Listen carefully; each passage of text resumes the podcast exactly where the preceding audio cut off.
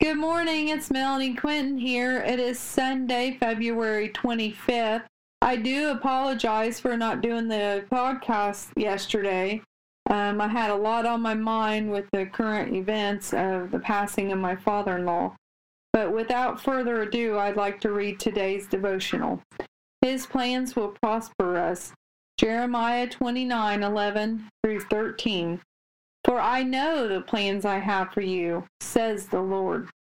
They are plans for good and not for disaster, to give you a future and a hope. In those days when you pray, I will listen. If you look for me wholeheartedly, you will find me. The Lord has good plans for us. His plans are not to cause us harm. His plans are to give us hope and a future. He will listen to our heart cries, and he will hear from heaven and deliver us through the trial.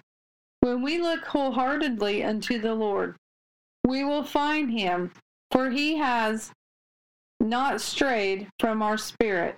He is with us until the end of time. What are you worried about for the future? Are you uncertain about your job? Are you uncertain about your finances? Are things changing rapidly and are out of your control? Turn your face to Jesus. Ask for Him to provide for all your needs from His riches in heaven. Ask the Lord to give you a future you could not imagine. He will do abundantly more than we can ever fathom. His resources are infinite.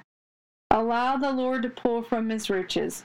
Pray and ask for your request. Wait and trust for the Lord's provision.